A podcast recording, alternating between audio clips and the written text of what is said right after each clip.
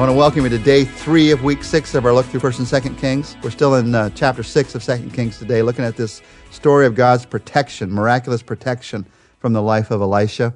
Yesterday, we, we began to look at how do we make ourselves available to be involved in this miracle of God's protection. And the first thing you do is you listen to God's warnings. That's one of the ways you make yourself available.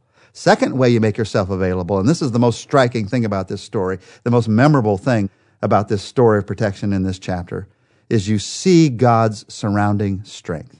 You see his surrounding strength. Listen to what happens beginning in verse 11. Remember, the king of Aram, he's going to be enraged at the beginning of this. He's enraged because the Israelites keep getting warned in advance about where he's going to be. So, verse 11, this enraged the king of Aram. He summoned his officers and he demanded of them, Will you not tell me which of us is on the side of the king of Israel? None of us, my lord the king, said one of his officers, but Elisha, the prophet who is in Israel tells the king of Israel the very words that you speak in your bedroom. Go, find out where he is, the king ordered, so that I can send men and capture him. The report came back, he is in Dothan. And then he sent horses and chariots and a strong force there. And he went by night and he surrounded the city. When the servant of the man of God got up and went out early the next morning, an army with horses and chariots had surrounded the city. Oh, my Lord, what shall we do? The servant asked. Don't be afraid, the prophet answered. Those who are with us are more than those who are with them. And Elisha prayed, O Lord, open his eyes so that he may see. And the Lord opened the servant's eyes, and he looked, and he saw the hills full of the horses and chariots of fire all around Elisha. When you and I are available to enjoy God's miracle of protection, it means you have to see his surrounding strength. Look at the vastly different attitudes of Elisha and his servant. The servant sees all these horses and chariots and he thinks what I would have thought. What can we possibly do? What an example of what it's like to feel trapped. They were trapped. It's almost humorous that this entire army has come after one prophet, one man, because of the power of God. They didn't realize it was God's power, not Elisha's power. And they are seemingly trapped, surrounded by the enemy, outnumbered, no way out. You might feel like that right now in your business, in your finances, in a relationship. You might feel that way right now because of the past or because of something you're afraid of in the future. Too many of us spend too much of our lives feeling exactly like this servant. We're always looking over our shoulders in fear of the approaching army. We're always looking ahead in fear of the invading army. Elisha has these simple words, and they're words that ring again and again and again and again in Scripture. You hear angels say them again and again. You hear Jesus say these words again and again. He says to his servant, and God says to you right now, don't be afraid. Don't be afraid. He had a security in his life in God's protection. Now, too many of us spend too little of our lives feeling like Elisha. What's the difference? What made Elisha different from his servant? Well, it was an attitude built on a truth. The attitude is don't be afraid.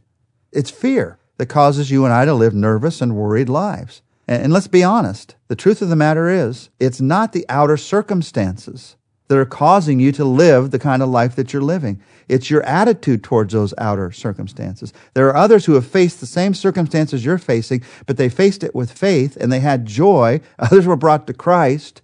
Their family was strengthened. It is our inner fears that cause us to live in these places of anxiety. So the truth I need to hear again and again. I need to hear this every day of my life. You need to hear this every day of your life is don't be afraid. Don't be afraid. Don't be afraid. But how? I mean, I can say that a million times, but how do I do this? This attitude has to be built on a truth. If there's no truth behind it, it's just a platitude. I'm just saying it. How do I not be afraid? The truth that Elisha tells his servant is those who are with us are more than those who are against us. The enemy is outnumbered. And I will tell you, whatever you're facing in your life, whatever struggle you have in your life, the enemy is outnumbered. Hundreds of years later, John the Apostle re-echoes this truth when he says in 1 John, Greater is he who is in me and you than he who is in the world. Paul added to that when he said, Nothing shall separate us from the love of Christ. Nothing shall separate us. Now, how can I tell? That the enemy is outnumbered. How do I know that? I need a miracle. This is where you need the miracle. And Elisha prays for that miracle in the life of his servant. I pray for this miracle in your life. The simple prayer was, Lord, open his eyes. This is what I pray for, for you, for me. Lord, open our eyes. The miracle of protection is that God can open our eyes to see his surrounding presence, to see the inner strength that he wants to give to you. When you start to feel outnumbered, when you start to feel trapped, you pray what Elisha prayed.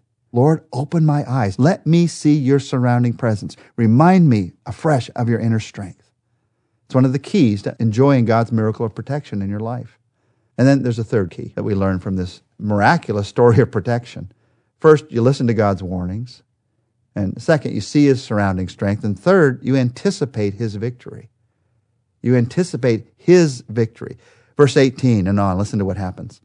As the enemy came down toward him, Elisha prayed to the Lord, Strike these people with blindness. So he struck them with blindness, as Elisha had asked.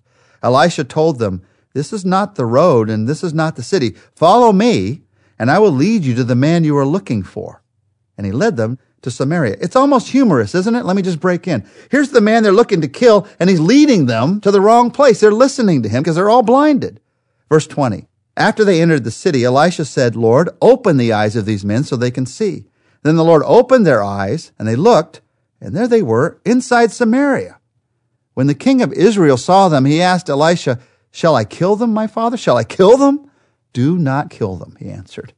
Would you kill men you have captured with your own sword or bow? Set food and water before them, so that they may eat and drink and then go back to their master. So he prepared a great feast for them. And after they had finished eating and drinking, he sent them away, and they returned to their master. So the bands from Aram stopped raiding Israel's territory. Well, I guess so. After this experience, after they're surrounded by the army, blinded, they could have been killed, they're given a feast, they're sent back. It was better to send them back because then the battle stopped. Look at what happened to this so-called powerful enemy. They were struck with blindness. They were led by Elisha. They were captured. They were fed a feast and they were returned to their land. I, I love it. It's this picture of what happens to the enemies of God. Rendered powerless, ruled over by God's servants, held in God's power, and used for God's purposes. Just think about how God uses even his enemies. The truth you need to hang on to when you're facing these fears, and we all face them in this world, because there's things that you look at, uh, that's something worth being afraid of in this world. But God is greater than even that fear. God has promised ultimate victory over every enemy in this world. Matthew chapter 12 verse 20, he leads justice to victory, Jesus said. Romans 8:37, we have complete victory because of him who loves us. 1 John 5, 5, faith is the victory. Here's what you do. The next time it seems as if one of God's enemies has gained victory over you as a Christian, you stare it right in the eye and you say this. Enemy, you and I both know that this is just a temporary setback. You are certain to crumble. You are destined to defeat. You are looking to lose. While you're awaiting Armageddon, I am anticipating his arrival. You have a future of failure while I've got a reservation for a resurrection. That's what you say. Because you are the victor. And that enemy of God, that enemy of God, is going to lose it all. You're feeling anxious, you hang on to God's victories. You recognize his surrounding strength. You listen to his warnings for protection. You know that he's going to be there. Let's pray together. Our Father, left to ourselves, there's everything to be afraid of. But in you, those real circumstances that might hurt us or hurt people that we love, we know that in the end, the ultimate victory is going to be yours. And that you are greater. Greater is he who is in us than Satan who is in the world. So we don't even need to be afraid of Satan. Satan needs to be afraid of you. We trust, we anticipate the victory of eternity. And I pray for myself, I pray for every one of us that you'd help us to live in that place of trust and that the miracle of your protection would stamp its mark on my life, on our lives in such a way that we would live, we'd walk, we'd decide in a different way. We ask this in Jesus' name. Amen. Join us back tomorrow. We're going to begin to learn about faith that lives above our circumstances from some of the good kings of Judah.